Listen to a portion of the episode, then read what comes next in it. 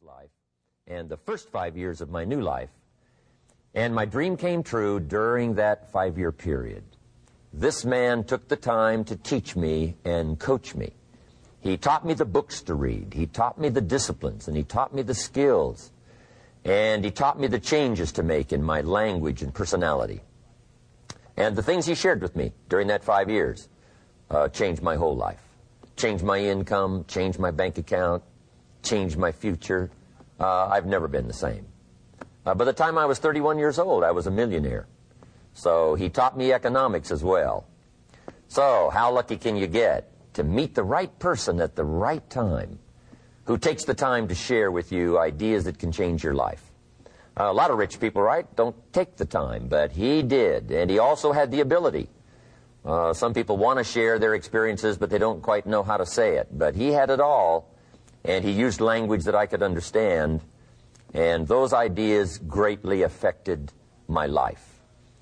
I wish he was still alive today. If he was, I'd be calling him today one more time, thanking him for the time he spent with me sharing his life and his experiences that so dramatically affected my life. Then, how I really came to be invited to speak to you today.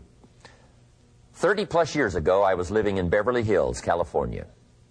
And a friend of mine one day said, Jim, you've got to come and tell your story to my service club. He belonged to the Rotary Club. And he said, I know your story. Idaho farm boy makes it to Beverly Hills.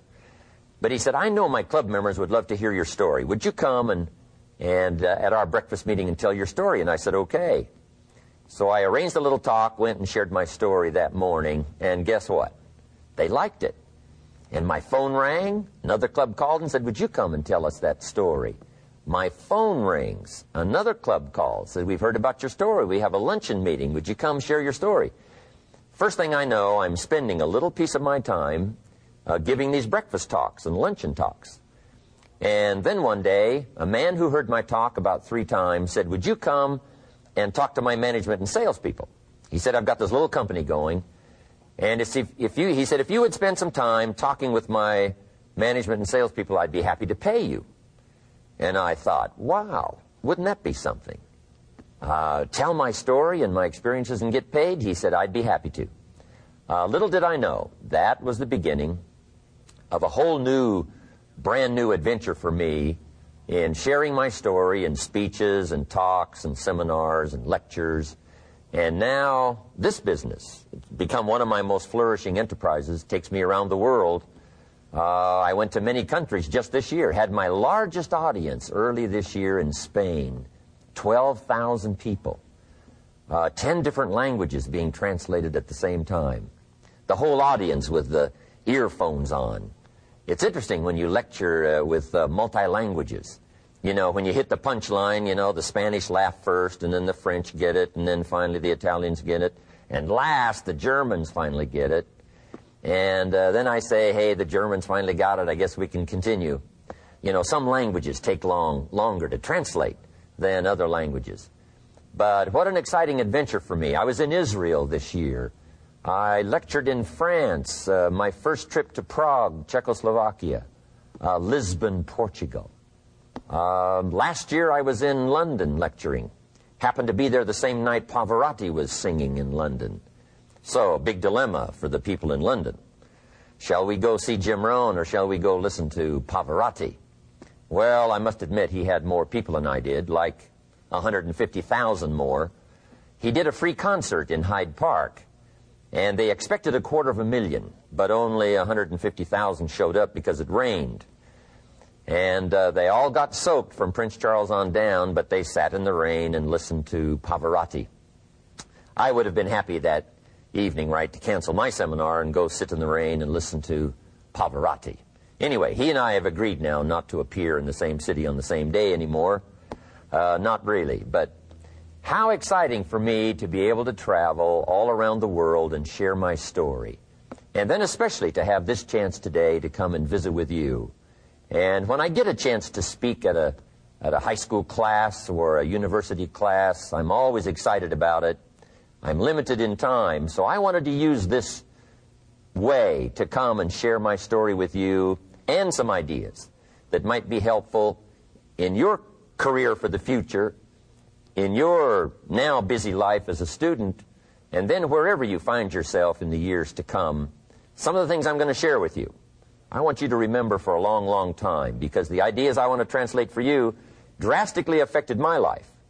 And if I can share now and affect your life, and you write me a letter or tell me in person someday, Mr. Rohn, I listened to your video and I watched it carefully, and sure enough, some of the ideas that you shared greatly affected me. And here's what's happened to my bank account. Here's what happened to me in school.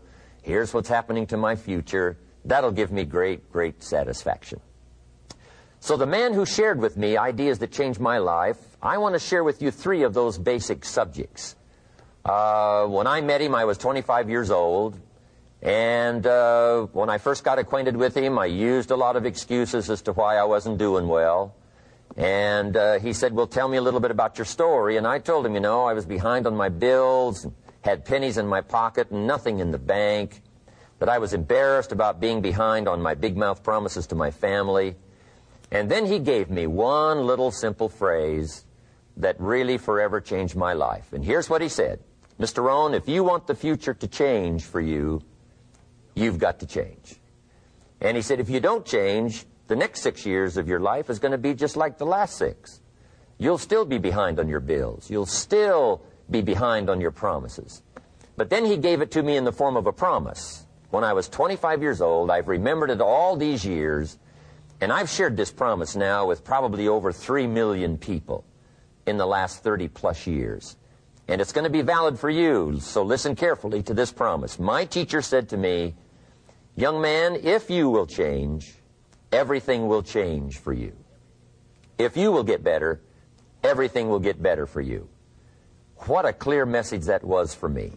He said, if you'll change your philosophy, if you'll change your habits, if you'll refine your thinking, if you'll change and accept some new disciplines, if you'll turn the corner where you've been in the past, go for a new life for the future, he said all kinds of remarkable things will happen for you if you will change. Before I met Mr. Shoaff, I used to cross my fingers and say, I sure hope things will change. I was hoping the government would change and the tax structure would change and that my boss would change and pay me more money. Uh, I was hoping that, you know, economics would change and prices would come down. And I was hoping that circumstances would get better. And then I discovered from my teacher that those things are going to continue the same. In fact, all of those things that happen to us is kind of like the wind that blows. And the wind blows on us all. In fact, in America, especially, the last six and a half thousand years of recorded history, we've got probably the most favorable wind that's ever blown. Economics and circumstances, living in a free country, democracy and freedom, uh, an excellent economy, uh, sure, we struggle at times, but compared to the rest of the world in the last six and a half thousand years, we've got the best wind ever. But if you just let the wind blow, I'm telling you, it won't take you where you want to go. All of us must use this wind to take us to the dreams we've got, to the equities we want, to the money we want, to the income we want, and to all the things we want our life to have. This is where we want to go, and we've got a good wind, but we must not leave our future just to the wind, just to the economy, uh, just to the structure of the way things are happening today. Here's what we must learn to do, and that is set a good sail. And if you'll learn to set a good sail, and that's what my teacher taught me in those early days. He said, Mr. Rohn, the wind is going to blow however it's going to blow. Politics are going to be politics, and the economy is going to be the economy. And however it turns out, that's the way it's going to be. What you must learn to do is not to wish for a better wind. That's naive. The key is to wish for the wisdom and the skills and the learning so that you can set a better sail. And so that's what I did at age 25. I went to work not on the economy. I went to work not on the community. I didn't go to work to try to change the government. I didn't go to work to try to change my boss or the company. I didn't go to work to try to change circumstances. I went to work to try to change myself. And I picked up that promise. My teacher shared with me that if I would change, my income would change. If I would change, my bank account would change. If I would change, my future would change. And sure enough, his promise came true for me.